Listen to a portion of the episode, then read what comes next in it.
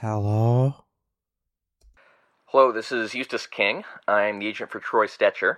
I'm trying to get a hold of Jim Benning. He hasn't been answering his cell phone, and I was told I could reach him at this number. Oh, yeah. The old Nokia's been ringing off the hook all day. Lots of people want to talk to Jimbo. I was hoping you had a few minutes to talk about my client's future with the organization. Yeah, we like Troy, but uh we're waiting to hear back from Tyson Barrie. He's real fast, shoots the puck good and stuff. Could make a good partner for Brispa. Or uh, on the power play, feeding those passes to Brandon Sutter. We think he's going to be a real good player for us. Okay. Um, listen, we've got other offers on the table, but this is a time sensitive situation. If you can't commit to us, then we're going to have to move on. You're being a little pushy, Stacy. You got to be more like Don. That's Tyson's agent. He's like real nice and stuff. I'm just trying to do what's best for my client. Sorry. That's him. Gotta let you go now. Jim, if we can't come to an agreement. Hey, Don. Yabba dabba doo! I like talking to you! Oh, thanks, Don. I was just telling Stacy how friendly you are.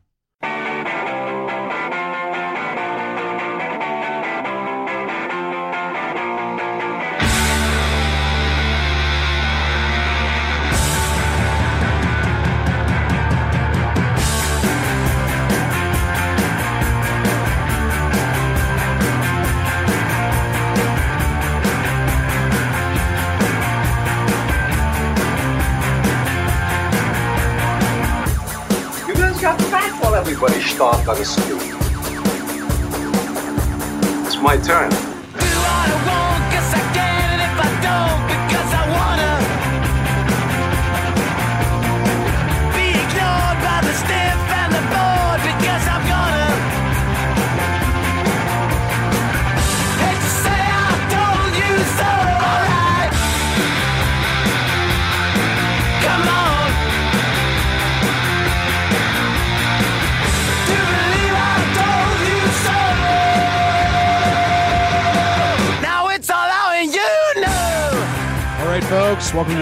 episode of Roxy Fever. I'm your host, Jax McDonald. With me, as always, Via Saran.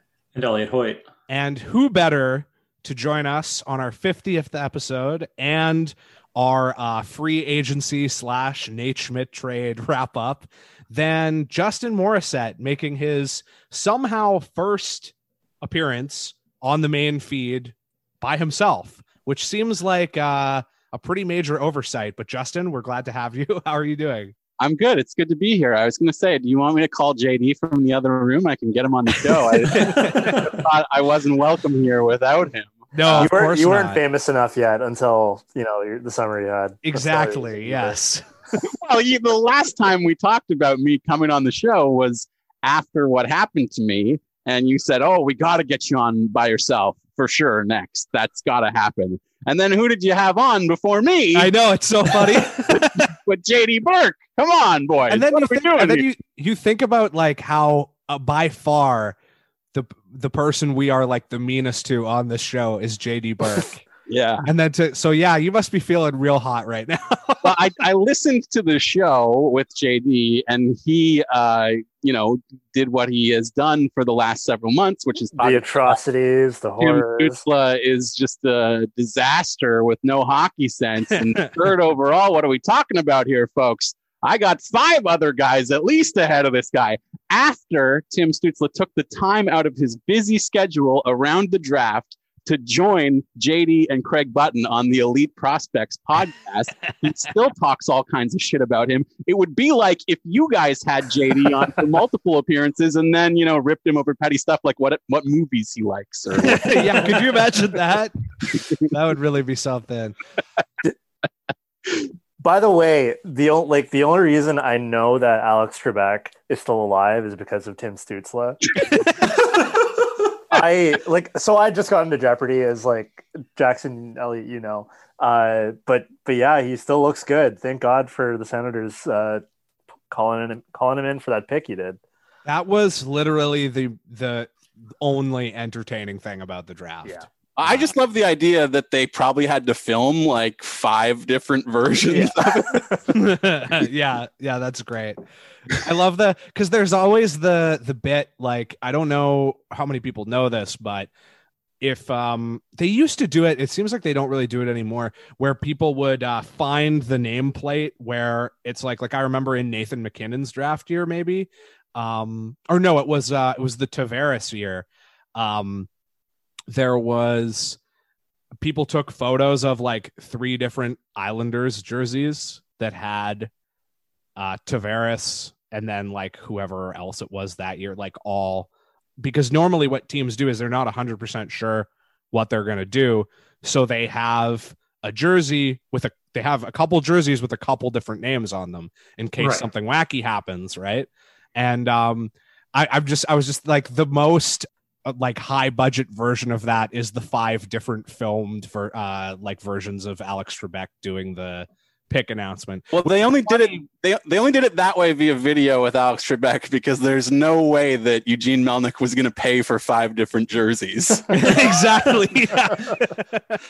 yeah, it's like it's uh he must you know he must have done that for free because there's no way they paid somebody to I was going to say Alex Trebek's cameo is probably more than Ottawa Senators jersey. Yeah, I mean, uh, I got a wonderful gift uh, after I got out of uh, the hospital. Former Ottawa Senator, current uh, Nashville Predator, and current friend of JMO, uh, Mark Borowiecki, uh, sent me his game-used gloves from Oh, this past yeah. season. Um, and I found actually an invoice from Eugene Melnyk at the bottom of the box for some reason. That's great. Um, so obviously the the reason we are gathered here today is because I mean, obviously we would always do a, a post free agency show, but a lot of uh, incredibly crazy shit happened in the past week, specifically regarding free agency. So I don't know um, if we should really even get into any of it or if we should just take calls first. What do you guys think? Uh, well, it's your show, so I will leave it to you fellas to discuss. I'm I'm always partial to doing the calls near the beginning of the show because then they can serve as a uh, an organic way to address uh, different topics rather than talking at length about something and then having a call that asks a That makes you question about address it. Yeah. Yeah, exactly. So, do you want to pull those up for us, Elliot? Sure. Um, fuck, how did I do this last time? That's a good question. yeah, no, I'm down. I'm down to do it this way. While we're in a, I'm, trying to figure out how to bring. sure up will be edited out. I'm Yes. not supposed to be recording anything on my end, am I? Nope, Right? nope. Zoom Yeah. does it all. It rocks. Okay, perf- perfect. I was very nervous when we just started, and I was like, "Uh oh, I can't ask if I'm I have supposed to be record video. right now." Yeah. What did you do, Elliot? Did you just? There was like um, a chat last time. yeah. Uh, Were there we on still be a Skype last time? Nope. Uh, there is a chat that you can Oh yeah, Uh, Hit the that you can go into. Is this going to be in the episode? No, we're taking all this out. No, I hope. I think it should stay. It's been riveting. I I now I have to say- leave it in because how the sausage is made, I think, is very important. I was going to say that the only reason JD couldn't join us yesterday, if we were going to record yesterday, was because he was too busy writing all the tweets for the Horgan campaign during the debate. yeah, he's doing soy face memes about Wilkinson not building the subway to UBC or something. I don't know. He's But more of an. No, that's what I would be doing. that's what. Yeah, I just realized.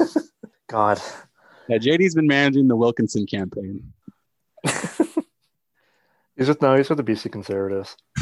That's where his heart really lies. Christian Heritage Just- Party.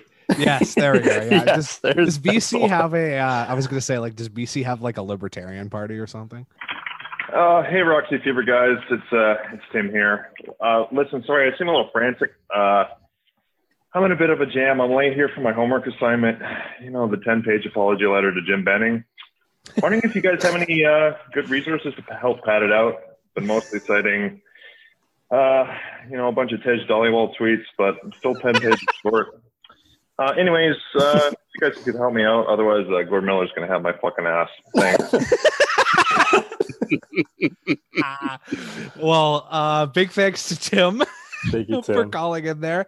Um, gee, I don't know. What's a uh, what? How do you start your apology letter to Jim Benning? Um, I think obviously, you know, uh, I'm sorry that uh, I said the JT Miller trade was bad, and that's it.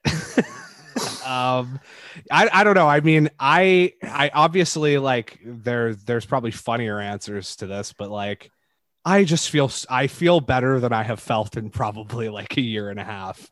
Uh just in the sense that there's nothing fun about saying things are going to happen and having no one believe you.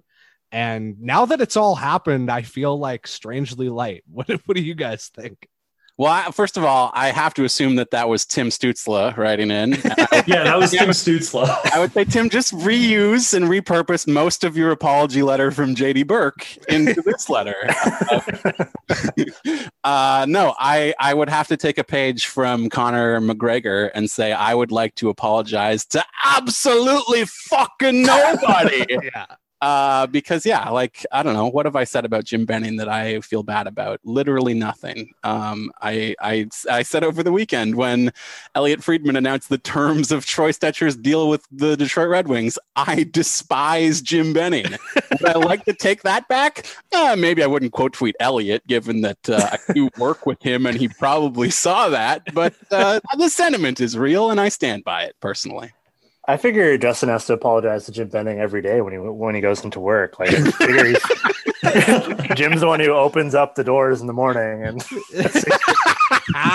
Jim has to walk in. okay you got to be careful uh, about about those jokes there um, okay. yeah here okay, let's take the next wait, call I, wait, wait, I had no, I had, I had a, I still had a response. I, Okay. I have one. Um, Jim, uh, sorry, I know you probably thought that I was yelling "you ate shit" when I was outside your house on Saturday. Uh, I was actually saying Nate Schmidt. um, so thanks for listening. Yeah, But just just in case you, th- you thought I said eight. All right, next one. was that just to ask a just a quick ask a quick question here elliot did you just play it like like who who was that that i heard playing it Not me. It might have been me. Yeah, that was. Could you just do that again? yeah just do it Yeah, again 'cause is my audio going into the show? Apparently it yeah Seems like it. Yeah. Okay, here we go. It's quite good. Yeah. Here we go. Uh, hey, Roxy Fever guys. It's uh, that's the same here. one Uh, listen, sorry, I seem a little frantic. Uh, yeah Okay. it's the same one Uh, I swear to God, I hit MP message two.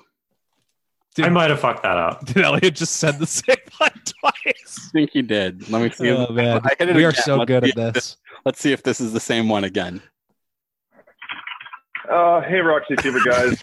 sure it is. Okay, okay, okay, okay, okay. This is me fucking this up. Clearly.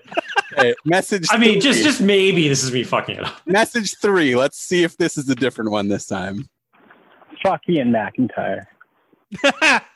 i actually um i actually wanted to that s- what's that You, that that's just you calling it. your no, that was not me. Because No. I actually wanted to. I actually wanted to highlight a uh, an Ian McIntyre article that I read earlier today, um, or earlier this week, I guess, where um, he basically said that with the Canucks Nate Schmidt trade, they were maybe back close to 500 for the week.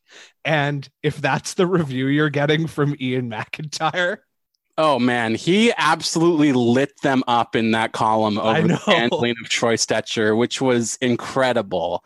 Um, it- you know, yeah, like very good stuff from Ian. That a lot of that column was just dripping in sarcasm. yeah. I like iMac. I know a lot of people that I know and love have had some big disagreements with him over the years, uh, including the host of this program that I'm on right now. But I like Ian has always been a very nice man to me, and I like him personally quite a bit. I have. you know what I, he's grown on me a lot and i i think it was it was one of those things where i um i didn't i probably shouldn't have put his name in the headline.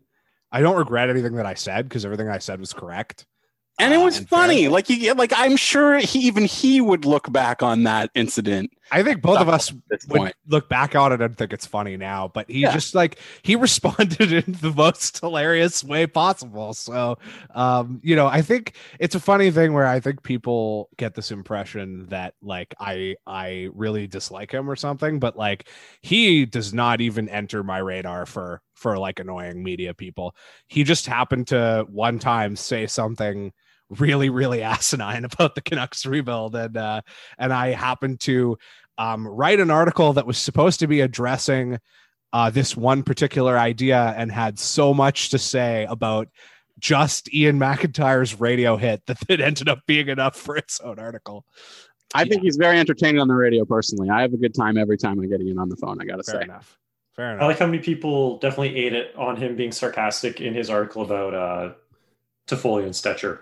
He's a very tall man, and I think he could probably beat me up. So I will say he, he's a fine gentleman. Kind gentleman. of reminds me of Abraham Lincoln. he kind of does. Yeah, Abraham Lincoln without the beard. Yeah, why, did, why did he become a hockey writer? He should have hooped. Man, wouldn't it be wouldn't it be amazing if Ian McIntyre was really really good at basketball? I was That trying to remember rock. the exact uh, wording of that Osama bin Laden tweet, and I wanted to plug Ian McIntyre's name. yeah. That one's really good. I mean, yeah, his nickname's iMac. Um, the other guy's nickname is T Mac, right? Who am I talking about? Tracy McGrady? Yes. Nice clip, Elliot. See, the thing about Ian McIntyre is that he can be Robin, but he can't be Batman. That's a deep cut. Up next, here we go. Um, if ne- up next is number four, I don't think you should play it next. I think we should cheat a little bit. Okay. Um, go to it- sound next. go with sound on MP3 because I mislabeled them. Okay, I'll get. Good luck to whoever, whoever's editing this, and I know the answer to that. It's not be us. The Oster- wait, okay. you guys, you guys should let me edit one episode one That would be really funny. when my Yeah, semester's because you know he would take out absolutely nothing. I just put all four things in there and lined them up and pu- pressed publish. It was fine, guys. yeah, I looked for the clap sound and I synced it up, and that was good. Anyways, here we go. Hello, Roxy Fever. It's your friend Myra from Twitter. I don't know what the fuck the Canucks are doing. Do they have a plan? Is there a plan? Are they trying to get better? Are they trying to get taller? I, I don't know what's going on. I just call, talk to someone. oh my God. Bye.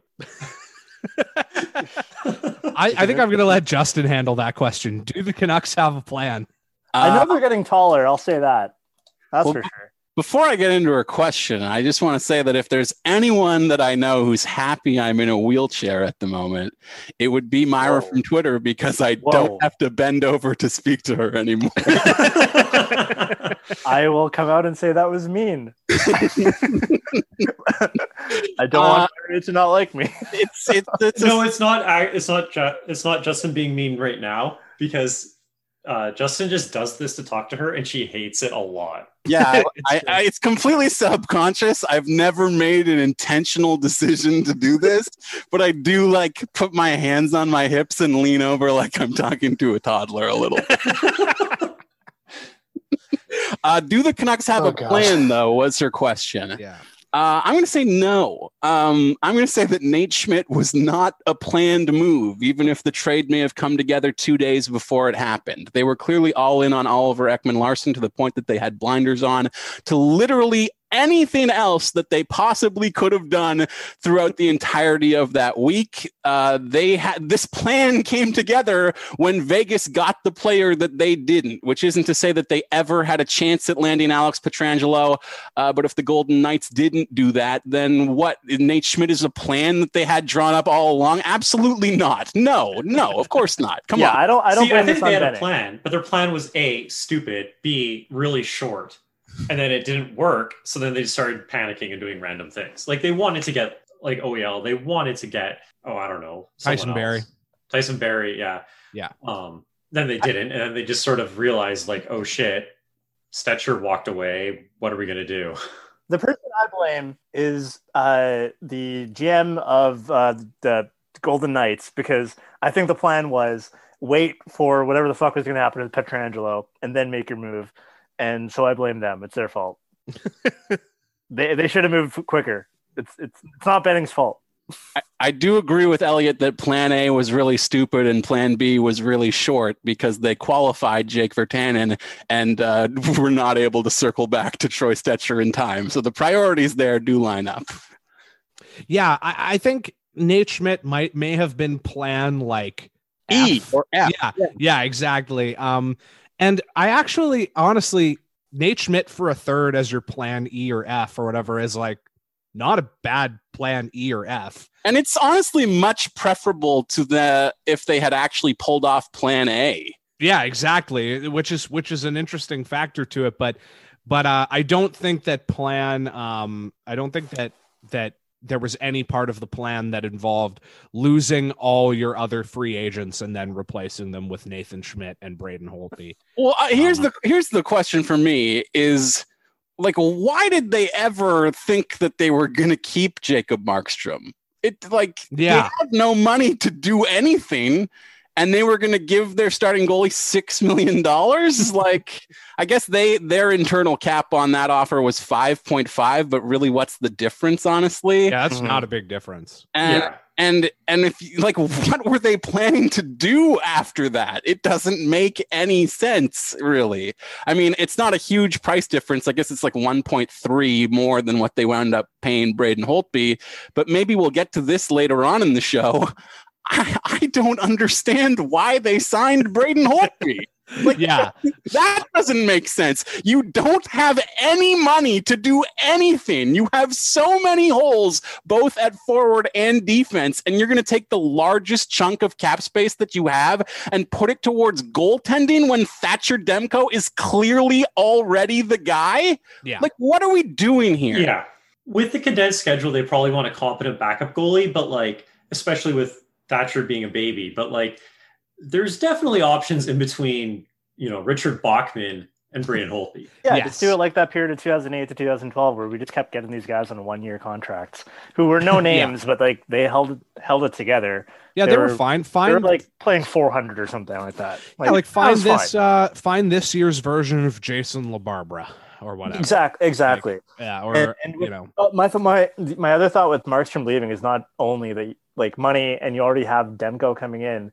I kind of am skeptical of how Mark how well Markstrom is going to be without Sure. Ian Clark behind him. And Yep. who does Calgary have as a goaltending coach? Like, what success has Calgary had in goaltending since Kiprusoff?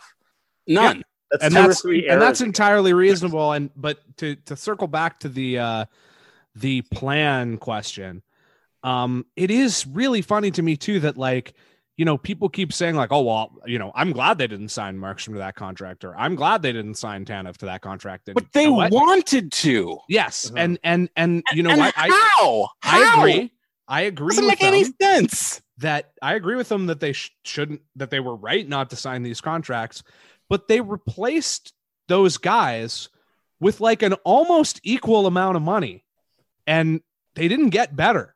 Like they they got worse on the in net, and they got uh my like slight like they got better on the They right got better side. on D, but they're also But- shallower on D. exactly. They Yeah. improved on Tanev, but their third pairing without Stecher is a smoking crater at the moment. Yes. Like, what are we talking about here? I don't know. All right. Let's uh let's let's move on to the to the next call here. Hi. First time, long time. Hi. I'm just wondering how much worse than mediocre the Canucks are. How do you mean it? I Oh. Uh, a lot worse, I think. I think they're definitely on the downside of mediocre. Um, do you guys think like for me, defense is definitely going to be worse. Uh, I think even though Tanev like we, it's probably a good idea that we didn't take Tanev back, but like missing somebody super steady who's a vet in the back is going to suck. And so you have that. Are the forwards going to be better next year? I'm kind of concerned No. without Toffoli. Because Toffoli walked and nothing else got better, right? Yeah, Brennan's finally going to take that next step, boys. It's going to happen. Just you wait and see. Uh, no, uh, I, I, as much as I just went in on Braden Holtby and the idea of allocating that much cap to him when you don't have cap space, Uh, there was a, an interview that went around today with the owner of the Golden Knights where he talked about the fact that they're going to be playing something like 56 games over the course of a very condensed schedule to the point where he was speculating you might play five games a week. Wow. Which Oh I think you boys remember how big a fan I am of playing five in seven nights. Uh, which so the is Canucks will win the cup this year, right? not at all. Uh, but you do need goaltending in that case. And I do think, actually, I don't think Braden Holtby is as bad as some people made him out to be on the day of the signing. When you do talk to goalie people, uh, you know, Greg Balloch, Kevin Woodley, anybody who's uh, in the goaltending sphere, they're going to talk about the fact that Holtby played in the most difficult situation in the entire NHL last season, and that his expected save percentage was significantly lower than his actual save percentage. So I do think this is a guy who can improve in Vancouver, especially under the tutelage of Ian Clark. But that downgrade is still a downgrade. He is not Jacob Markstrom. And if you are playing that many games over such a condensed period of time, you do need two goalies that can go. Uh, and you know, we're talking about them step taking steps back up front and on D. They've st- taken a step back on goaltending as well. They are going to be worse than they were last year uh, in every single position.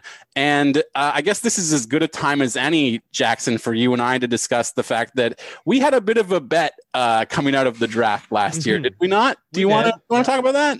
Yeah, um, I I think this is a an it's a good time to revisit what I think is has kind of maybe you disagree, but I kind of consider it a draw with the way that everything like uh the way that everything has worked out because you were obviously a lot more right about JT Miller and how well he was going to fit in the in the Canucks top 6. I don't think anyone thought that he was going to be as good as he was this year. Yeah, but, the crux of the bet was really not JT Miller. No. It was the conditions of the pick, which was do I believe that it's a smart bet to think this team would make the playoffs over the two years after that trade? I said yes, because I did think that a team that is built around young players would continue to get better because those young players can only improve and they are the biggest drivers of success on the team. You had a different belief, though, and it was actually not about those young players at all. And No, we not never really got into this uh, in any of the many instances that we've discussed this bet before.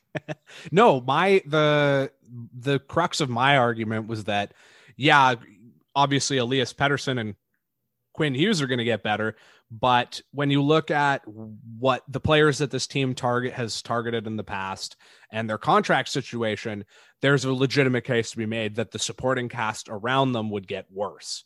And you were saying that, you know, I actually think it's year 2 that they're going to make the playoffs in. Yeah. And I said if they have a chance, it's probably going to be in year one because I think they'll actually take a step back in year two.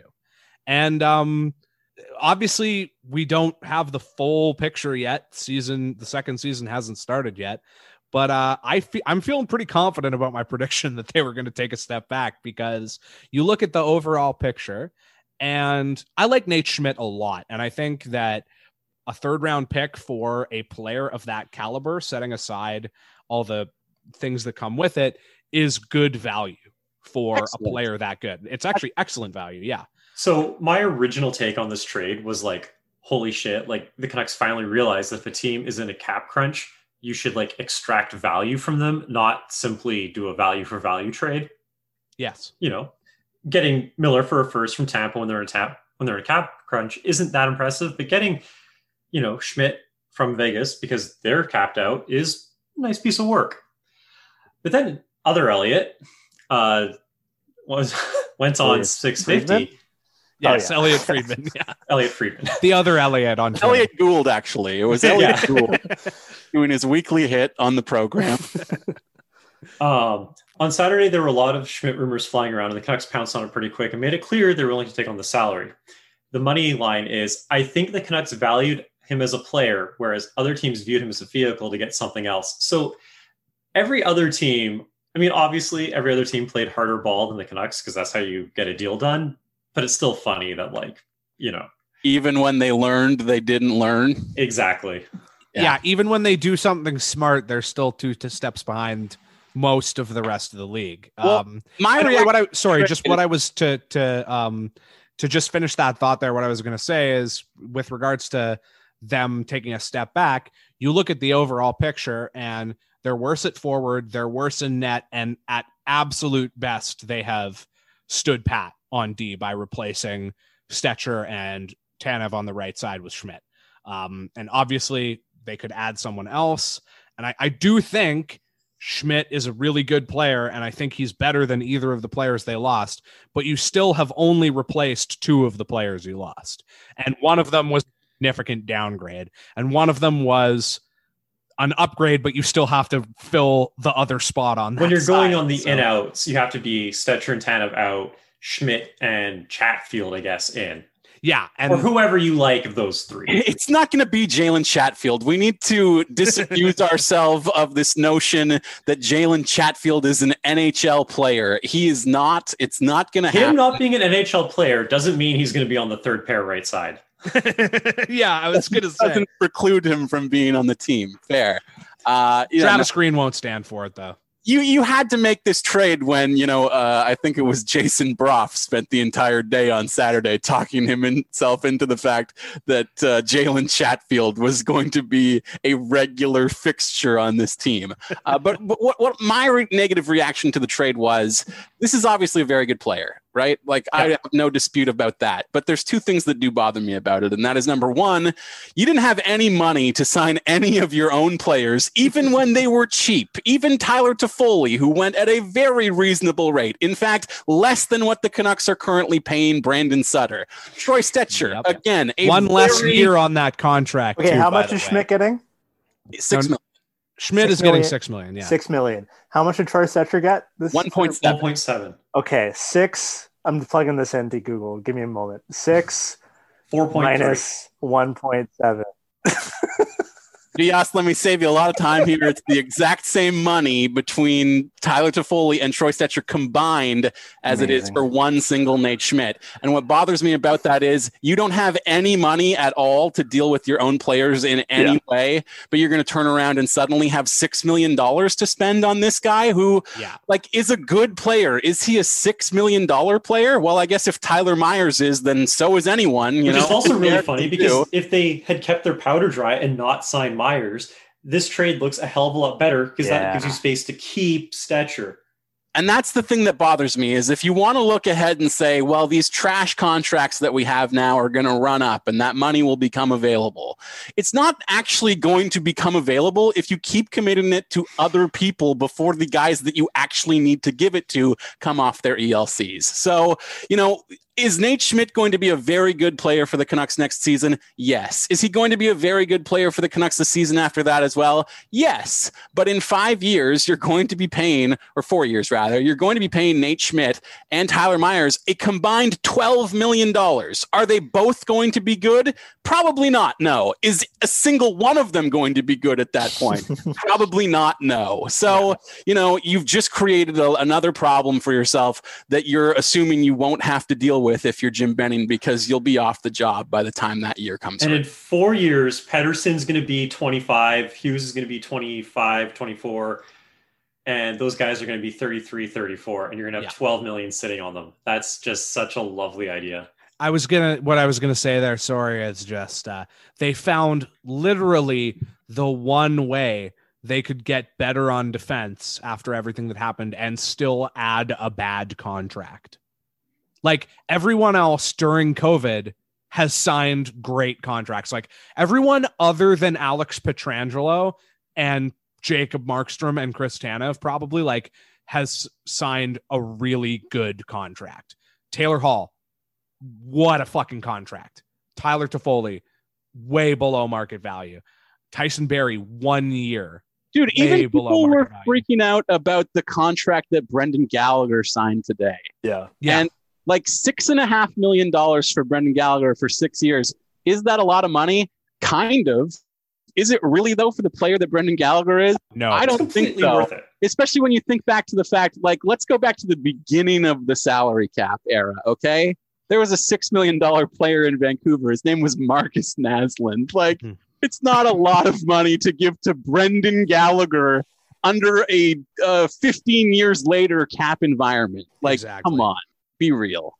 Yeah, and and it's just it's crazy to me that yes, the Canucks did in their own way kind of take advantage of the situation that everyone is in, but they found the only way to take advantage of it and still ha- end up with more bad contracts on the books for right now than they did before free agency started. And that's just it. They're not a team that is in a position to take on big money. Like No.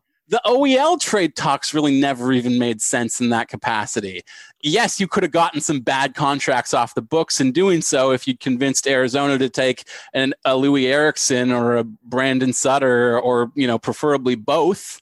uh, but like, are you really getting Eriksson off the books if you've just replaced him with 8.25 or whatever was due to Oliver Ekman Larsson? Yeah. No, the you're thought not. process there is just that you get a better player who fits more of a need, but it's Yeah. still it's still bad money for bad money. And it it it matters at this point because the the the question that Canucks fans need to have in their in their minds is like how does this team get better? And that was the point that I've that's the point that I've kind of been trying to hammer on this whole year is that like was it nice to see them do so well? Yes. Did they do better than I was expecting? Absolutely they did. But how does this team get better? What when is their window? And I don't think anyone knows. And it's it's shocking. Like Ray Ferraro has been uh on 1040 calling calling this the no plan plan, which I think is fantastic. Like um it's I wouldn't have heard that. So, of uh, course not no but um i do like ray though and i think he's bang on on this one. Like it it's not that the canucks are incapable of a, like making a good trade or making a good move or even signing a decent contract. It's that no one transaction ever seems to follow the other in a coherent way. It's just a team moving pieces around and um and being like, I don't know, maybe we'll get better if everything goes right. And that's just like another person who's been on the radio a lot recently is Harman Dayal. And he said, uh, you don't, in one of his recent radio hits, he said, you don't become a contender by accident. There has to be a plan. And, um, you know, to answer Myra's question, no, I don't think there is one. I think at this point, if you're trying to 3D chess a plan, you're you have just gone on my pay no mind list. You are leaving you are living in cloud cuckoo land. Yeah, they have like fractions of plans. They'll have plans for like six months, but that's it. Then they just change their mind and do something else. How would your long term plan to arrive in this very moment account for, uh, you know, Erik Gudbranson over Jared McCann and Alex DeBrincat? You know, like, no, there's no plan here. There hasn't been for the entire six years at this point. Like, Oh, oh my god, guys! So the Canucks have no concept of time for when they're going to be good or how to be good at a certain point. They're really disorganized. You can't really tell between decisions. I'm pretty sure the Canucks have ADHD. All right. On uh, on that note, Wait. let's let's I, check wait, out. I have one more thing just because we talked about Nate Schmidt. Can you guys all open up a player photo, like the headshot of Nate Schmidt? yes, I- I- I've seen I've seen it. Okay, Yeah. all of you guys have them in your head? Yeah. Okay. In the mold of uh, Hot Brent Sopel, which is my nickname for Chris Tanev. Yeah. Cocaine Sami Salo. uh, yeah, that's great. All right. On that note, let's uh let's take the next call and possibly the last call. Hello, darkness, my old friend. I've come to talk with you again. Because it was sleeping. Left his seat while I was sleeping. And the vision that was planted in my brain. okay, who said that? Uh, that was Tim. Again. that was from Paul and Art in Scarborough Fair.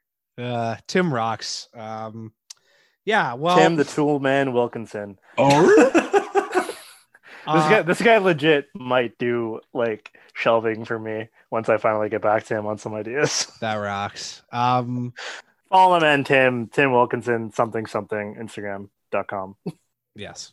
Um, that's all. Finally, a, a good Wilkinson in this province. Heyo. All right, so I think the uh, the we we addressed uh, Nate Schmidt uh, quite a lot over the course of those calls, so I think that's a um, I think we can put a bow on that. But one thing I want to circle back to is the goaltending because I think that it's sort of it's been interesting to see the response to it, and I think it's a um, pretty clear example of the thing that I'm always saying, which is that Canucks fans all have Stockholm syndrome, because this Braden Holtby contract, it's not terrible. It's not the kind of thing that's worth getting worked up about, but It it's not good. years. Yeah. That's a huge perk, I guess. Yes. But everybody over the past week has signed for like a year or two. Yeah, I guess that's true. Um, Yeah. and I, I don't, I guess, I think one thing that's sort of been lost on people or that hasn't been remarked upon nearly enough is that I think in both cases, with both Demko and Holtby, you can make a very strong uh, qualitative case for why they will post better numbers than they did this year. But ultimately, you are still talking about a team who was only in the playoffs this year because of their goaltending, entering the next season with two goaltenders who had sub 910 save percentages last year. Um, maybe even sub 905. Um, seems bad. Like seems like something that could really have the potential to totally derail their season to a disastrous degree if it doesn't go well. So now you're saying that they don't have a plan? Mhm. I have a plan. I have a plan where the Canucks eat shit because of their goaltending this year and get a high pick. Fair. Before we like, as long as we don't fucking trade that pick away in a way to dump salary, uh, which they'll somehow find a way to do. Yeah, they're going to trade a first round pick to get rid of Loui Eriksson in the final year of his contract next summer. Yeah.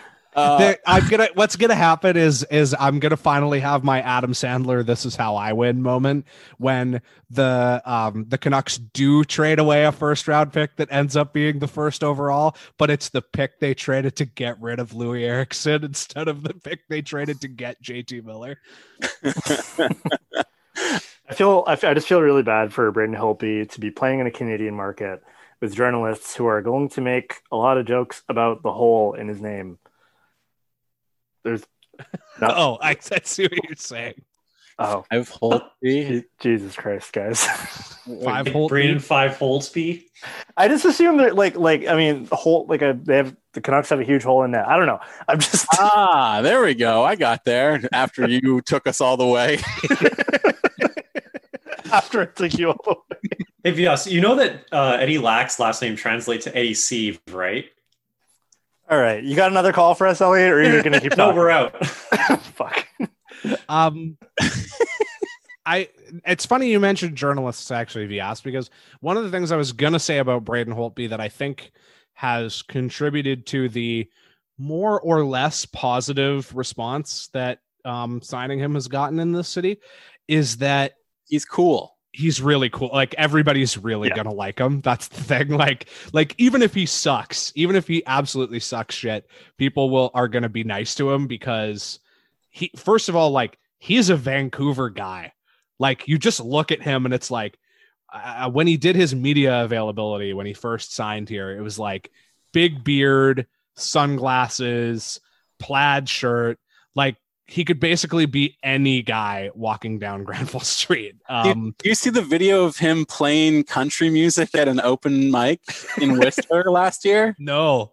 It's what? It's like it's amazing. The the Caps did like a team trip to Whistler, and Holtby got up at an open mic with a guitar and played music. He's like he couldn't be more Vancouver, and I do think it's cool that we are already at this point with him before he's already played a single game here. When like think how long it took us to appreciate the person that is Ryan Miller. Yeah. I'm sorry, as the only as the only POC in in this group, like I, I got to burst your bubble. That sounds like every fucking Canadian guy I've ever. I was heard. also going to say he's from Saskatchewan. You're saying you're describing massive Saskatchewan guy energy. Y- You're describing massive Ontario energy, uh, some maritime energy.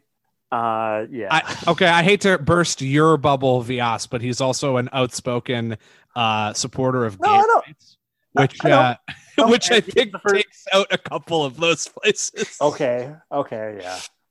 Um, no, he's he's from what I understand, he's been not just outspoken on on uh, LGBT issues, yeah. but First, on like first other one stuff to come too. out on BLM like quite Yeah. a long while before everybody else. He is one of the uh, he is one of the more benevolent libs in the game, and we appreciate that.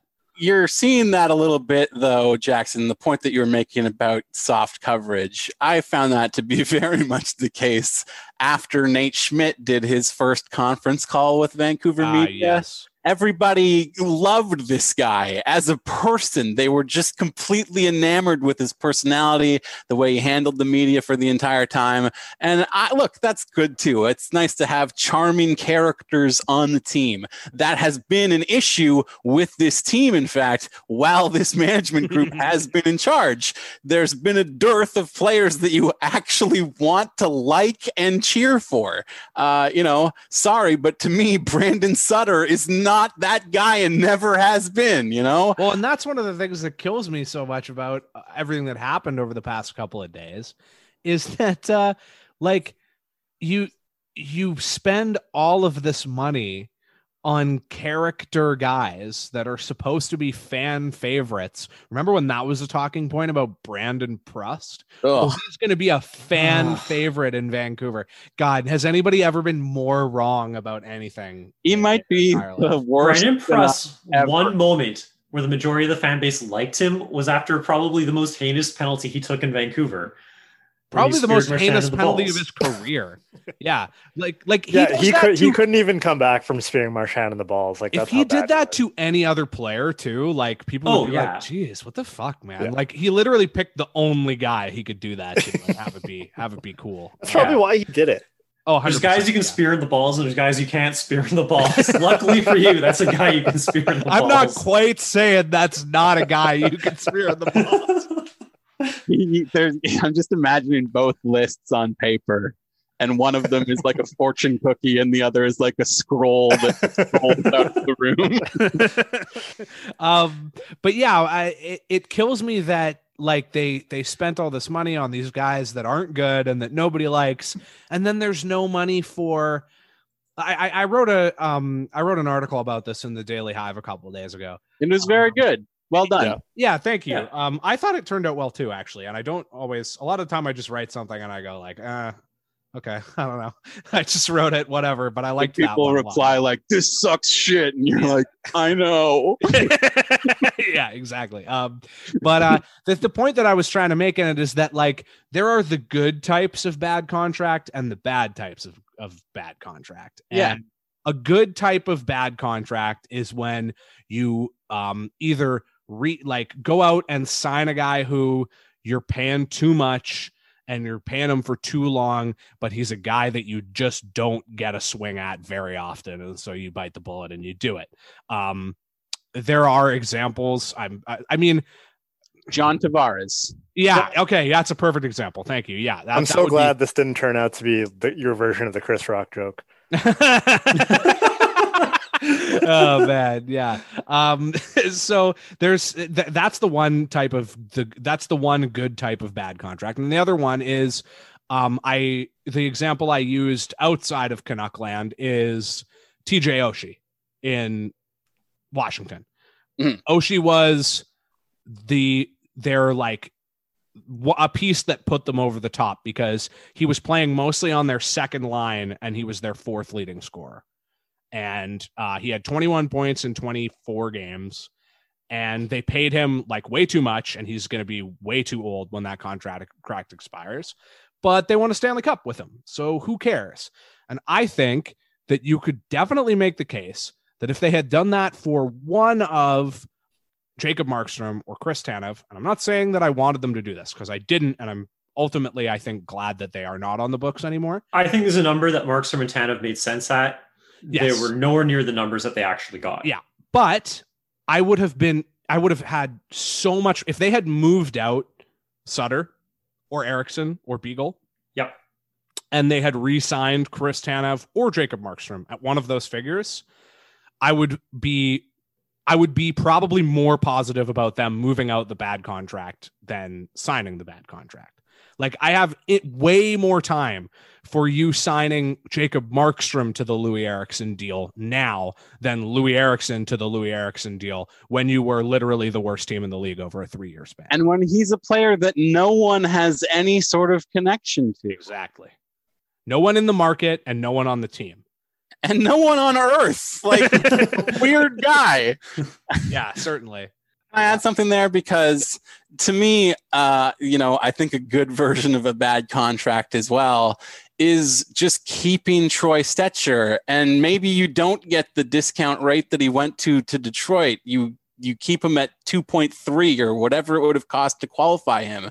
You keep him at last year's salary.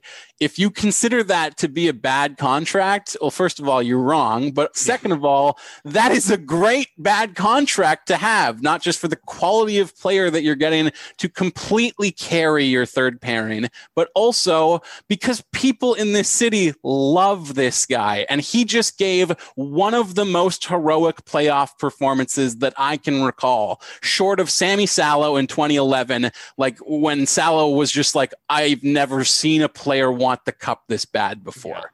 Um, you know, like that's the guy who gave you a performance in the postseason this year that you have always expected of Jake Virtanen. What have we been saying about Virtanen since the day he was drafted? Okay, sure, he's not so good in the regular season, maybe, but you get this guy to the playoffs. He's a hometown kid. Do you know what it would mean to him to win the Stanley Cup in the city where he grew up? Well, clearly almost nothing. We saw how he played in the playoffs this year, but we also saw that it would mean everything to Troy Stecher. The guy was incredible in this postseason. Did he have a couple difficult games against St. Louis? Yes, but for whatever reason, people want to judge this guy on a couple of moments from a couple of games that jump out at him. I guarantee you that the people who think negatively of Troy Stecher coming off of the season that he just had are doing so because they remember that stretch of games he had where in one week, two goals deflected in off of him, one of them went in off of his face. He was unlucky in small pockets. And for whatever reason, that's all people want to remember. They don't remember that, yes, he might be small, but he was also their third best defenseman. like unquestionably. Unquestionably. He is a fake gamer girl of being from Vancouver. No, but I mean, I think the central thesis of like Jake Virtanen is that Troy Stecher is who people think Jake Virtanen is. Absolutely. And Stecher bringing it up in the playoffs is definitely part of that. And Stecher going completely Cam Neely mode as soon as he leaves is also going to come true. Oh man, yeah, I would love to see that happen. He's also actually from the Metro Vancouver area. Jake Virtanen is not. Abbotsford is not within Metro Vancouver. Also, Stecher is like a more explicit Canucks fan than Jake has been, based off of like stuff they talk about in their childhood. Like Stecher's a fan of the Orca jersey, the original Orca jersey. Nobody is brave enough to say that. That is their favorite jersey. Uh, very few Absolutely. people. Oh, and he talked so much about. Remember the there was the. I mean, everything about the last week, everything that he Yeah. said has been so sad. Like the the oh, I I you know I was just really happy to go somewhere that wanted me. God, heartbreaking. Yeah. Oh, thanks for everybody uh, for their support and for you know making. He said, "Thanks for making a local kid's dream come true." That is heartbreaking. Yeah, but also also I I want to make sure that we make it clear because so many people want to listen to conversations like the one we're having about choice that you're right now and say something dumb as fuck like if he was from Saskatchewan you wouldn't give a shit about who he is or where he's from. If Jake Virtanen was from Saskatchewan, he'd be in the AHL. Fuck off. He'd be in the SJHL still. in the AHL of the Florida Panthers. He would not be here anymore. Uh, yes, but also Troy Stecher was a very good player, a very good player, and the idea that Like this is the other criticism that people want to throw around. Oh well, you already got a small defenseman in Quinn Hughes. You can't have both of those guys. A couple of shrimps back there. What are we doing here, fellas? That's ridiculous. You can have as many small players as you want, as long as they're good at hockey. Who just won the Stanley Cup? The Tampa Bay Lightning. You know what the Tampa Bay Lightning look like when they send four lines over the board?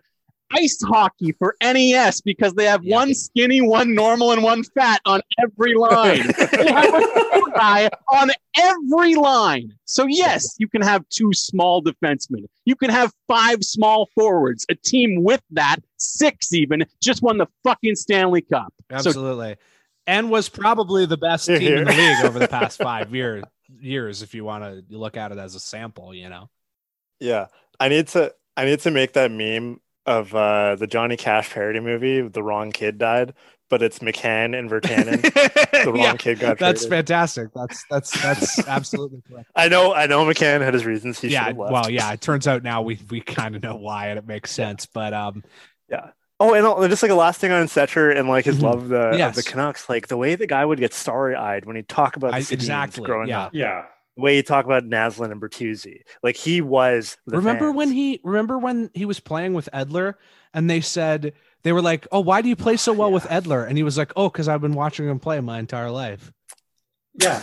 like Jake Virtanen talks more about the So Lord of the. Rings and Twitch streamers than about like his, you know, his connection to the team as a. And I think this is a thing. Like this it's is so the- funny because the guys who are mad at Stecher, sorry, but the guys who are mad at Stecher for this are the same guys who have like complete loyalty to the corporate organization of the Canucks. absolutely and that is Yeah. that's actually i'm glad you brought that up because that's a thing that i've that i've been thinking about i've just been thinking about how much of this shit is completely manufactured and also um you know so on some other podcasts that where you know that are, uh, espouse opinions that are very different from mine um i have heard certain people from the sort of Canucks Twitter media ecosystem be accused of, you know, oh well, they're not really fans of the team, like they're fans of Canucks Twitter or whatever, right? Or they're fans of like being right. And I would say that maybe those people exist, but there are just as many people, if not more, that are not fans of the team. They are fans of Jim Benning. And that is the most sicko shit I could ever possibly think of. Like, if you if you're the type of like and i'm sure they exist right now and i think it's a big part of the reason why there's been a bit of a a sea change here here even though the canucks have kind of managed to salvage their week with the nate schmidt trade there's a type of fan that i totally understand which is the type of fan who uh, is mad about all the guys leaving and was also like mad about Burrows and Hansen leaving because they just get emotionally attached to the players and they don't care about being cold and calculating and they don't care about the you know I mean, I feel weird citing Canucks Army now because it's not really what they do anymore, but like they don't care about the Canucks Army articles that say, like, here's why you should replace this beloved fan favorite with a guy nobody's ever heard of because he's actually better. Like, they don't care about that shit. They're just, they just love their boys, you know? And I, like, I got That time makes for those perfect fans. sense. Yeah, that's like, that's the normal relationship to have Mhm. to a sports team. But when when you are cold and calculating in that way, but the only reason you do it is basically to just defend the general manager when he's having one of the worst weeks he's had in the past six years, like what the, The fuck is, is wrong Come with on. you? We can talk about that later, but this is the worst. Okay, yeah. You, you you also just like the people who want to be like, well, you got to make room for the kids somehow. You can't bring everybody back. Brogan Rafferty or Jalen Chatfield, who I've already said is not an NHL player. Brogan Chatfield, Uh, Reagan and Jafferty. What's the other? Who's the other guys? Josh Teves. Who am I forgetting here? Mitch Josh Elliott. Teves, uh, Sautner, Like- Yeah, Brisebois. Sonner. Brees Bois. None of these guys, not a one of them, Simpson. are going to be what Troy Stecher already is. You Yeah. know, Yeah. Yeah. Some of them are his age It's right like now. Broken Rafferty is Troy Stecher's age. I know, I love We're that. like people are like he's gonna step in and be way better than Stecher already. if Brogan Rafferty was an absolute home run signing, he probably still would not be as good as Troy Stecher. Like, Absolutely. and the, I'm I'm not saying this as someone who is just enamored with the hometown guy, though this is the entertainment industry, and you do need to sell personalities. So someone who has the personality of Troy Stecher and is especially great with media. God, we want to talk about Nate Schmidt being good in the media with one conference call. Who was a reliably better quote than Troy Stecher for his entire run with the team, but especially over the last two years. Nobody. Uh, you do need players like that. But I, I would be saying this about Troy if he was from Markham, Ontario, or wherever Yes. it is that Chris Tanev is from. We've Yeah. said these things about Chris Tanev as well. You say about Yeah. players who are good. I am I not feel like- them about Jake Buchanan, am I? I feel like there somewhere there is an episode of Locked On where you know when this initially we were kind of speculating about what they were going to do with Tanev and Stecher where I feel like you and I talked about like the obvious thing to do is Stecher is your in-house Tanev replacement. Yes, That's the smart absolutely. Play. It couldn't have been more clear. It was the most obvious thing that you watch the development of players, they age out, they're replaced by people coming up behind them. It couldn't have been more obvious that that's what Troy Stecher was for you. And the thing Yeah, that he's a little smaller than Chris Tanev, Yeah. but who fucking cares? And the thing that kills me about all of this too is, and we've we ourselves have been guilty of it, talking about it for the last little while here, is that all of this is a false premise in the first place because it's not about would you rather have uh Schmidt or Toffoli and Stecher, or would you rather have Markstrom or such and such, or would you rather have this person or that person? The point should be you could have all of these fucking guys if you hadn't been so stupid in free agency for four years where you were maybe the worst team in the league over that span. Yes. Instead, on July or on our fucking COVID equivalent of July 1st, it's general manager Howard Dean going like, and we're gonna lose Toffoli, and we're gonna lose Stecher, and we're gonna lose Tanev, and we're gonna lose Markstrom. and and th- that ties back into what we were saying earlier about the Schmidt trade when I said they're not a team that's in a position to be taking advantage of teams that are up against the cap because they themselves are up against the cap. And if you don't go out and spend all of your money on July 1 every year for the last 4 years in a row, then you would have been in a position to keep everyone this year. Yeah. And instead you, you couldn't do anything. And what did you get for it? Nothing. You know, all those all that money spent over the last four years, you got one run out of it this year, and it wasn't even driven by the guys that you committed that money to. So what the Yeah. heck? the Canucks are in the spot, and I think they've we we all think they've been here longer, where every problem they run into is because of a problem they've already had. Like like they the handcuffs are because of the Benning era. Like Yes. you can't you, you can't draw any connections back to the to, to the Gillis era anymore. And so it is interesting seeing the fans react to the first uh, kind of part of that week uh, of Benning's worst week ever. Um, I might be wrong here, in. but aren't the only two contracts, or not? I shouldn't say two contracts because there's like the Lou recapture. or whatever, but players. The only two players that are left from the Gillis era now are Bo and Edler, right? Like, Yeah. So, so Yeah. man, if you are pulling out Mike Gillis ever, Even Manny Malhotra is gone, Yeah, dude. exactly. Like, he's the in draft Toronto. pick now. that became Adam Gaudette is from Gillis. yeah, exactly, yeah. Yeah. So it, it is really funny watching the only real argument against all this stuff come like that has any thought put into it. Not that it's a good thought, but it's like Adrian Pooley somehow like not believing in math and thinking that the numbers are there. I don't know what's going on there. I gotta drop in that. Uh, I should drop in that clip of the the girl from like TikTok or whatever talking about how math isn't real. yes, do it. I was just doing my makeup for work and I just wanted to tell you guys about how I don't think math is real. And I know that like it's real because we all like learn it in school or whatever, but who came up with this concept? And you're like Pythagoras. But how? How did he come up with this? He was living in like the I don't know whenever he was living, but it was not now. where you can like have technology and stuff, you know? Like he didn't even have plumbing. And he was like, let me worry about y equals mx plus b. Which, first of all, how would you even figure that out? How would you like start on the concept of algebra? Like, what did you need it for? You know, because like I get like addition, like, hey, if I take two apples and then add three, it's five, you know?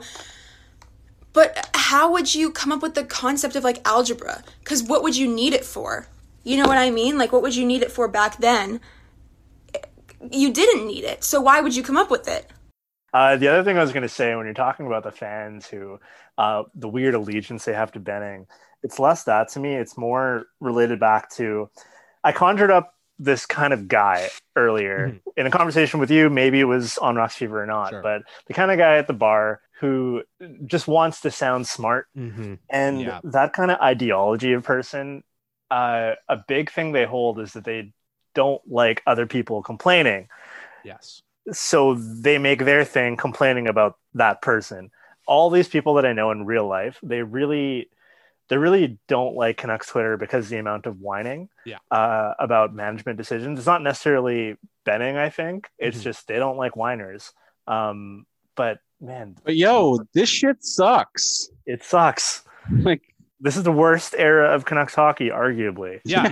the the those f- the 4 years there from 2015 16 to 2018 19 like from the moment they re-sign or the moment they extend Luca Sbisa and Derek Dorsett Oh, that was the darkest Definitely. day. That's like the darkest from, day. from that day to um the Sedin's last home game is the worst era in Canucks history. Yeah. And Like- I think because the season, you know, has gone like a lot better and playoff run and everything, like thinking about and my my buddy Ben texted me, he's a Devils fan, and he was just like, Man, what's gonna happen to Pettersson and Hughes? Like, Mm. has there ever been uh like a superstar rookie group core who is so handcuffed in their ELC period? Yeah. has, has that ever has it ever been this bad before and so for me the darkest age like is continuing like yeah we have Yeah. we're in i don't know fucking plato's cave or something this year we got to see the shadows of what it, it's like to be successful yeah, so now we're looking um, into the fire of being successful.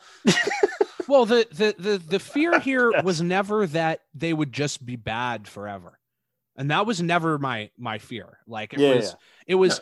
It's People they would be the understand- Calgary Flames from 2007 to 2015, I say I say um the the the team that scares me the most is Tavares Islanders, where you have like this guy who is so clearly one of the elite, like not quite a generational player, but an elite elite player who should be you know in the right in the right place at the right time should be one of the stars in the league. And then you just punt the entire time they're there Yeah. because that one guy makes you good enough to compete and then he fucks off the minute that he can go somewhere else And- that's actually serious about winning. Honestly, a great comparison because Bo Horvat is your Brock Nelson, Mhm. Brock Boeser is your Jordan Eberle. Like there are there were good pieces there in New York. That should have been a good team, but as we know, uh, it was it was not.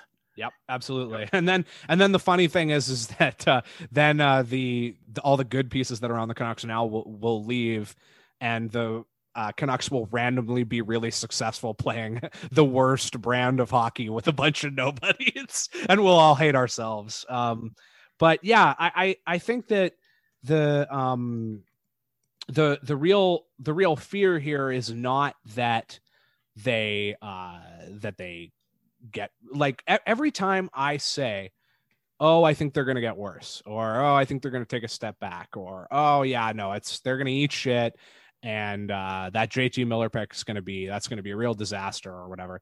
People don't understand. Like, this is me being optimistic. This is me believing that the pain can end quickly. But like, uh, what I don't want to see is ten years of days like um Friday. And I'm worried that Elias Pettersson and Quinn Hughes are good enough that they can keep people who I think very clearly are in over their heads in power pretty much indefinitely. And um, and so if you think I'm being negative when I say that I think they're going to take a step back, no, this is what I'm hoping for, optimistically, because I feel like it is the only realistic path to uh to an actual Stanley Cup victory at some If, point. if they miss the playoffs this year, which let's be honest, they're probably going to. A lot of people are going to forget that the only reason the Canucks made the playoffs this year was because of the wild card thing that happened. oh yeah, they were. Yeah, a lot of people are going to be like, "Yeah, we were a playoff team. Yeah, we got in." they were you know going down the drain pipe like they have every year down the stretch for the last three years like i've seen this movie multiple times before. I know how it ends. Uh, and you know the people will be like you can never know that. They i believe they would have made it and my belief is equally valid. Uh, i think if you study history it can dictate the future a little bit. Yeah, one of the only other differences for this year, uh, besides you know COVID making it so we got in, is that I would usually be refreshing the draft lottery simulator, uh, but there's no reason to do that, obviously. yeah um, I, I I also just while we're while we're on this topic here too. Hang on, hang on, I didn't get to Oh, say okay, what I was going to say there. VS Sorry, jumped in, which is typical, of course. But if they miss the playoffs this year, which they likely are going to, a house cleaning is coming. Like, there's no way these guys survive letting this core take a big step back season next year. There's just no way. They've been skating on thin ice for years now. Time's going to run up if they miss the playoffs. And uh, that's not the worst thing, honestly. It's really not. Um, I got one more thing to talk about as far as the, the cult of personality around Jim Benning that you guys were talking about. Yes, and can I just say I just want to make a request for Sure. our for our listeners out there. I want just every bad take you read of on Twitter about how the Canucks didn't have cap problems and all of this was made up. I just want all of our listeners find one of those tweets and then take a screenshot and juxtapose it with the tweet of Tyler Toffoli saying, "Yeah, I wanted to resign in Vancouver, but uh, we all know what their problems are." um, we all know what the situation is. yeah, that was the biggest own I've ever seen in my entire The life. most, I think, I- somebody, one of you guys said the most interesting thing a, a Canuck has ever said, or a former Canuck. You got an Absolutely. NHL player to talk about like a management issue that is interesting. That's how commonly accepted this is. yeah uh, like i would say at this point if you are trying to make the case that like all of this cap stuff turned out fine like you officially are a goofball to me i i pay you absolutely no mind i do not take you seriously i do not respect you not when it comes to hockey anyways But but just like okay, if you're gonna have like a, a cultish devotion to someone, a real cult of personality here, uh, uh, why Jim Benning? You know, like what about this guy is captivating to you? You know, If you were like this about Steve Yzerman, I would get it. yeah, yeah. If people accuse like you know Mike Gillis uh, stumpers still to this day of being like fanboys or whatever, and I will admit, yes, I am a fan of Mike Gillis because he's charismatic. He's an entertaining character. Exactly what we were just talking about from Tyler Toffoli. Some people might read that as arrogant or dickish. I think it's wonderful, but I, I love pro wrestling, so what do I know? Uh, you know, like th- I understand there being some sort of level of devotion to a Mike Gillis type character or figure.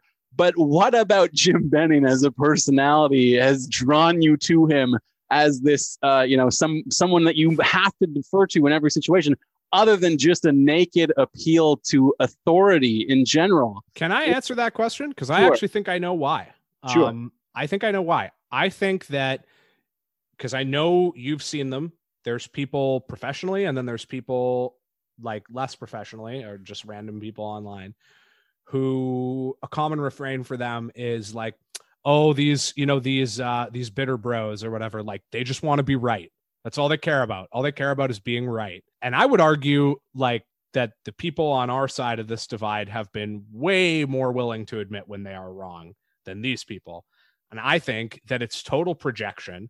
And I think that all of these people, almost all of them, hated Mike Gillis six, seven, eight years ago, could not fucking wait for him to be like thrown to the curb. And now they are still clinging on to that false belief eight, seven, six years later. And they don't want to admit that the guy that they back that they backed the wrong horse, basically. That's the the only thing that really makes sense to me because the the Venn di- diagram of people who were on Canucks eight years ago complaining about Mike Gillis and are Arc- on Canucks now saying about how it's actually great that uh, the Canucks are going to ice a defense with uh, two guys who have never played an NHL game before in the first year, like the first year of them officially being a competitive team.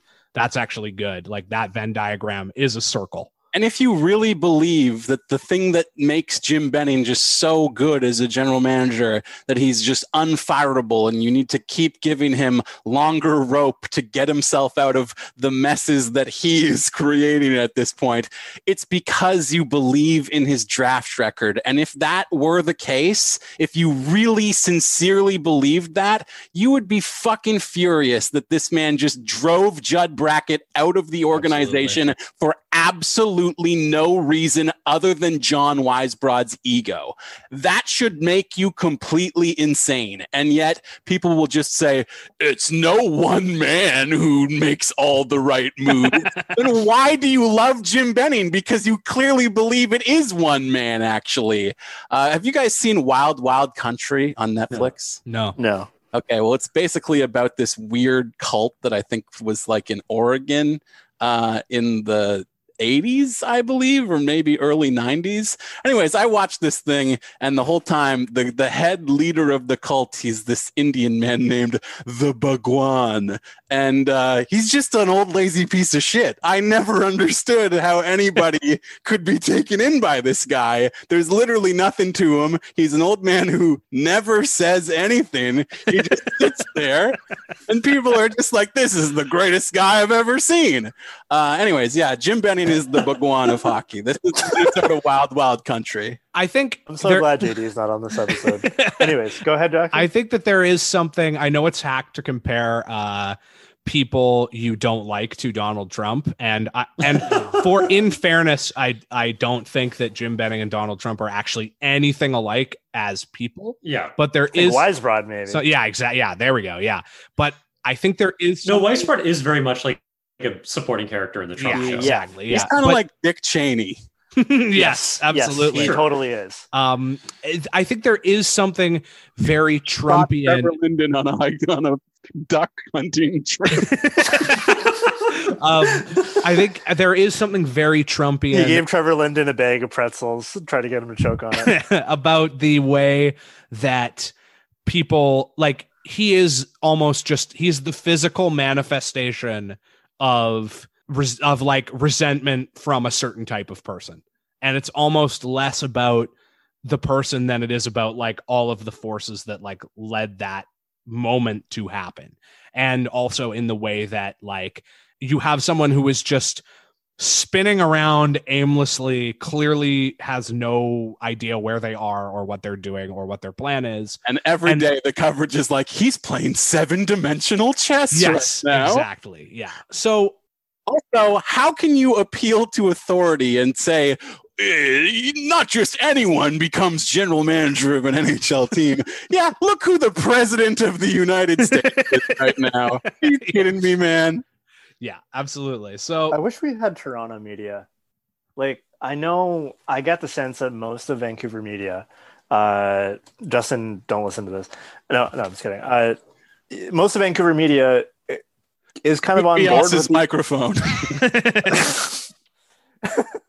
it's uh like they're most they understand these points and they probably share in a lot of these points about just how badly Benning's tenure is gone. If this was Toronto, I feel like the media would have run him out of town by now. yeah I think that's another conversation to have of like, why hasn't that happened yet here?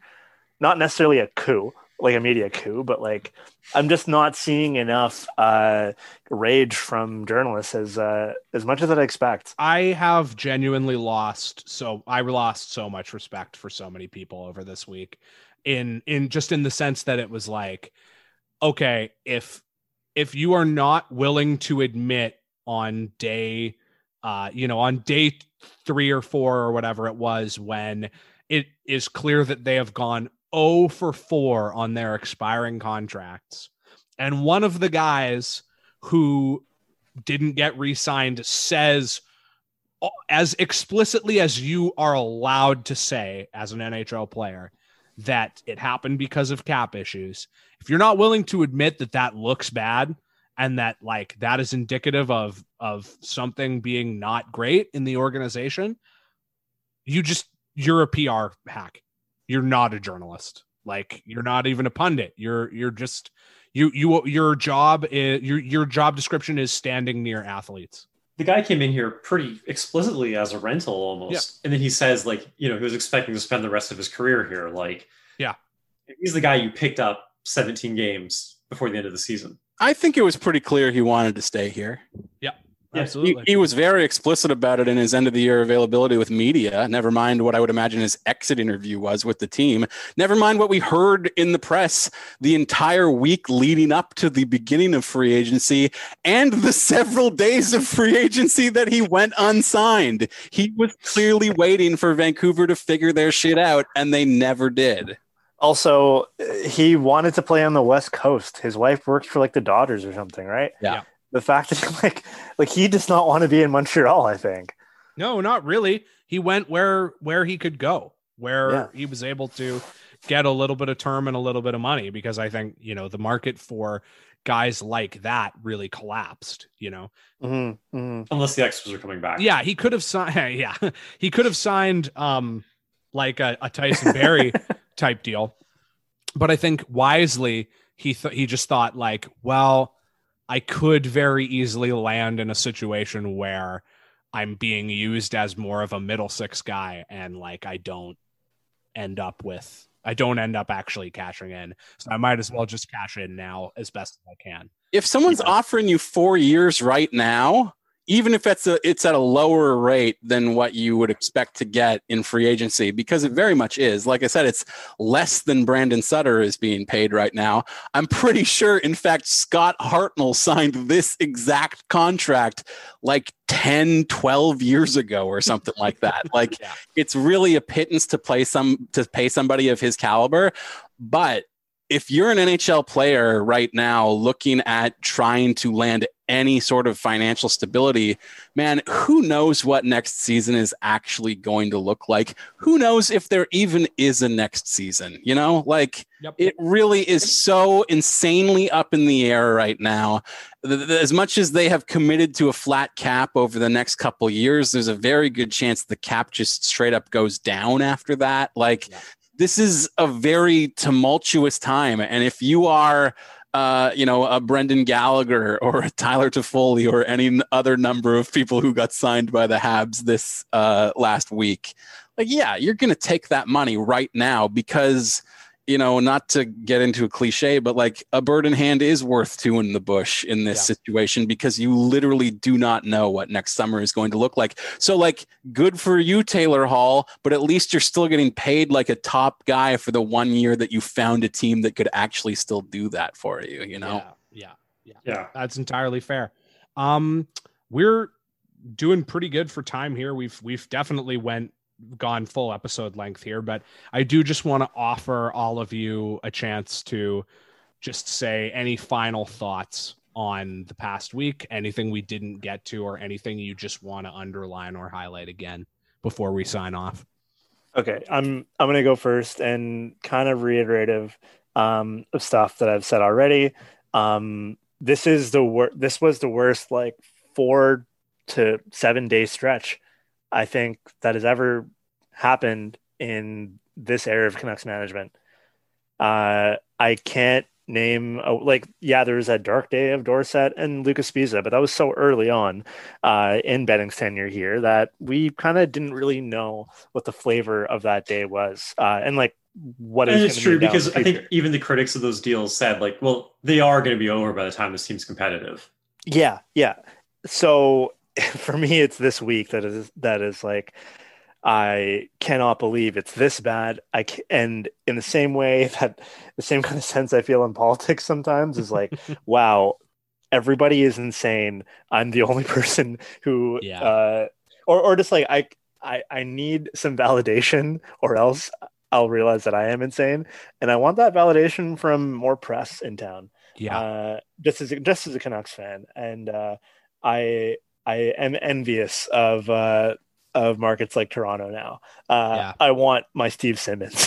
Well, one want- one person I, want want to say uh, to bring this management down. while we're on that that subject, it's not his. uh It is not his brand, and it has never been his brand, contrary to popular belief. Uh, some people to tear anybody down, but Thomas Drance has been on fire this week. Yeah. Uh, I highly recommend listening to both the Nate Schmidt episode of the Vancast and the previous episode of the Vancast, where they talk about the disastrous uh, loss of their free agents, it's particularly Stecher. Other than that, I yeah, I- like mainstream guys, I don't have a a, a ton to say because if you're not if you don't have the knives out at this point, when are you going to have them out? Botchford would have called for him to be fired by now. Yeah, I mean, I don't know if Yeah. Botch would ever say he should be fired. I don't. I mean, he already did Kinda did do say that. two years ago when he was yelling about what is this going to go on for a decade? Yeah, like, come on. Um, I I do want to say I think there's been an enormous amount of revisionist history this week with regards not just Stecher, which we already dealt with earlier, but Toffoli as well. Um, you know, I tweeted uh, the other day what I've said a couple times on the show already that uh, Toffoli is being paid less than what the Vancouver Canucks are currently paying Brandon Sutter. And somebody replied to me, "Can Tyler Toffoli play center?" Does Tyler to Toffoli kill penalties? I didn't think so.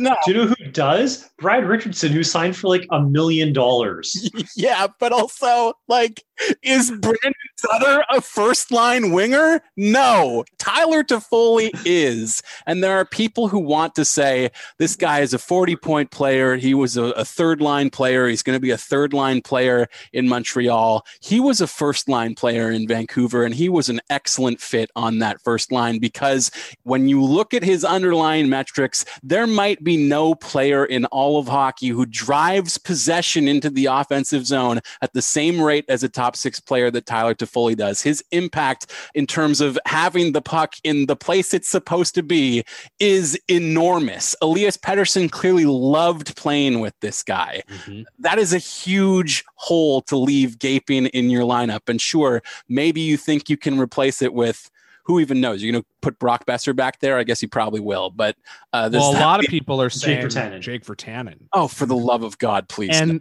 for real, that that is like you are banking on Jake Virtanen to a suddenly become a player he's never been, and b you're getting him to do it at realistically a million less dollars than Tyler Toffoli cost. Yeah. a million and a half, Yeah. and like there You are had that so- million and a half when it was the difference between Markstrom and And Holtby, and yeah. So why don't you have it here too, right? Like, Yeah. and um, just you know, I have made the case in many different places, probably here, definitely on Locked On, definitely on Canucks Conversation, multiple times over the course of this past year. Tanner Pearson gave you fringe first line production. He was one of the top 90 offensive producers in the entire league, which makes him technically, if you want to do the division on that, a first line scorer. Do I really believe that Tanner Pearson is a first line player, however? No, absolutely not. He's just giving you very solid production as a legitimate second line player. Tyler Toffoli is a first mm-hmm. line player. If Tyler Toffoli is the third worst player on your top line, you have a great fucking top line. And Vancouver did in these playoffs when they were healthy, when he was in the lineup.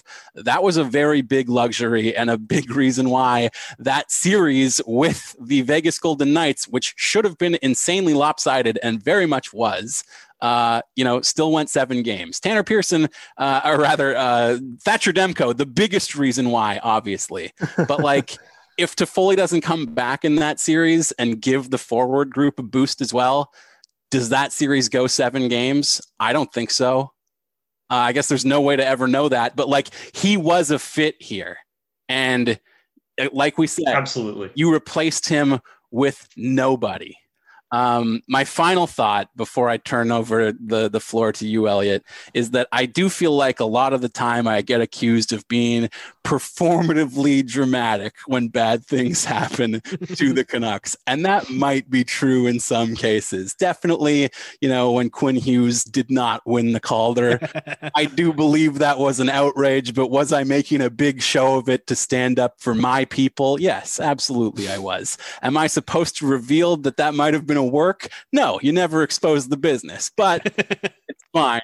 I did. Uh, in this situation, sure, I think when people get mad about sports a lot of the time, yes, it is an outlet for other things that they might be mad about in their life. Do I personally have an enormous number of things that I could be personally furious about in my life at this very moment? I think yes.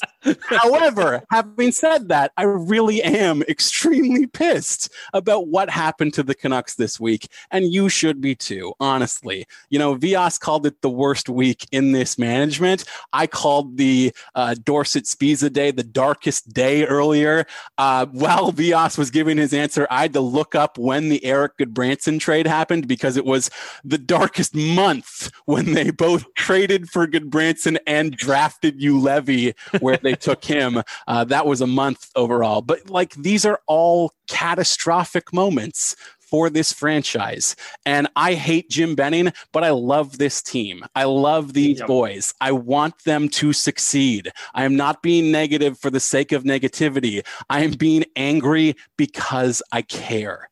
And that's all I have to say about that. What I was going to say was like, if you enjoyed this summer and like getting to watch playoff hockey again, that's why I think people like us are mad is because we really want to see more of this. And the moves that happened this week puts that in jeopardy. It makes it harder for them to get back there. It makes it going to be, it's going to be longer for them to get back to the playoffs. And then one thing I just want people to be on the lookout for is there was a cap crunch. It cost them players. It happened. But you know that this is going to get re- rewritten and people are going to start turn this around and say that the cap crunch going forward is not going to cost them anything and just do not believe them. What has been will be again. What has been done will be done again. There is nothing new under the sun. My final thought is Justin mentioned catastrophic moments. A catastrophic moment in uh, in recent history that I think has been buried a little bit because there's been so many of them, but that I want to highlight again because I think it's so important is July 1st, 2018. The Canucks looked at their roster. They saw Brandon Sutter and they said, What we need is another guy who is exactly like this guy but slower, older, and uh, worse offensively. And they signed that guy to a four year deal when he was something like 32 at the time. Yeah. Yep. I'm talking about Jay Beagle, obviously. And uh, if that isn't an indication that these guys are not the right guys for the job, I, I don't know what is. Like, we say that thing from Uncut Gems a lot. Do you want to win by one point or do you want to win by 30 fucking points? But in, in this case, it's it's not even that. It's like, do you want to win or not? Um, and I think some people really need to ask themselves that question because the Canucks have the pieces right now that where they could build a credible Stanley Cup contender if they want to. But I don't know if that's what that's what everybody wants. I think that there are some people who are so psychologically tortured from watching this team get so close to the finish line and blow it in 2011 that they kind of secretly don't want to go through that pain again and just want to watch fun little underdog, cute pat on the head teams like this team was this year. And um, you know, like I uh, I just think about my parents who are, you know, like god willing hopefully i would i would love it if they're going to be around for for another 20 30 40 years I would love it But- if the Earth was around for that time. yeah exactly like time is running out for for my parents who are Can- lifelong canucks fans and possibly for planet earth so uh, i would like it if they would fucking get serious for once um because i I don't want to be having we are it's year 0.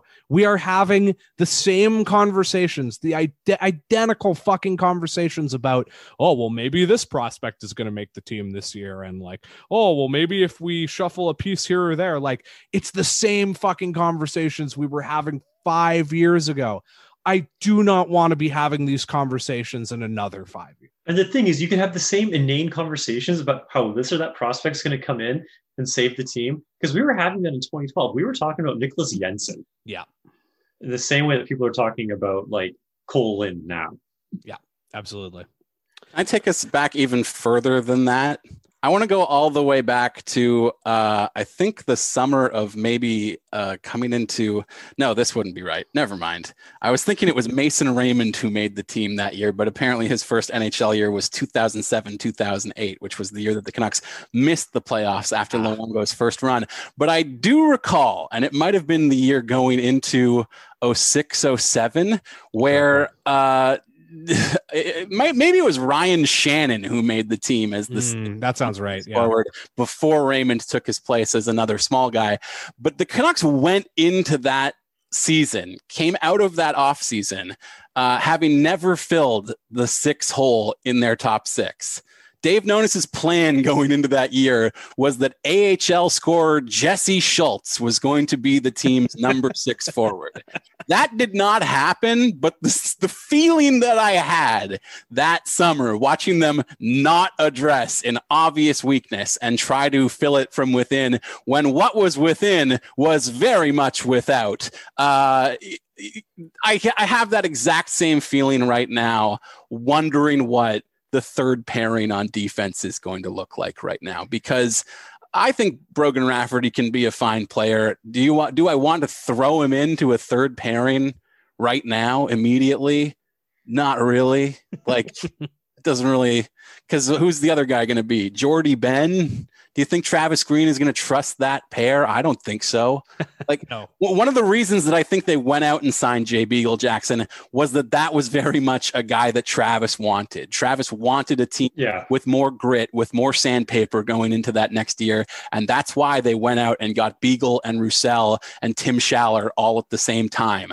Uh, you know, as much as uh, a, a coach can ask for players, I also feel like part of the reason why Troy Stecher is not still a Vancouver Canuck is maybe he never was a Travis Green guy and Travis just didn't want to bring him back again, given that every single year it seemed like Troy would end the year on the top pairing and start it again on the third the very next year again.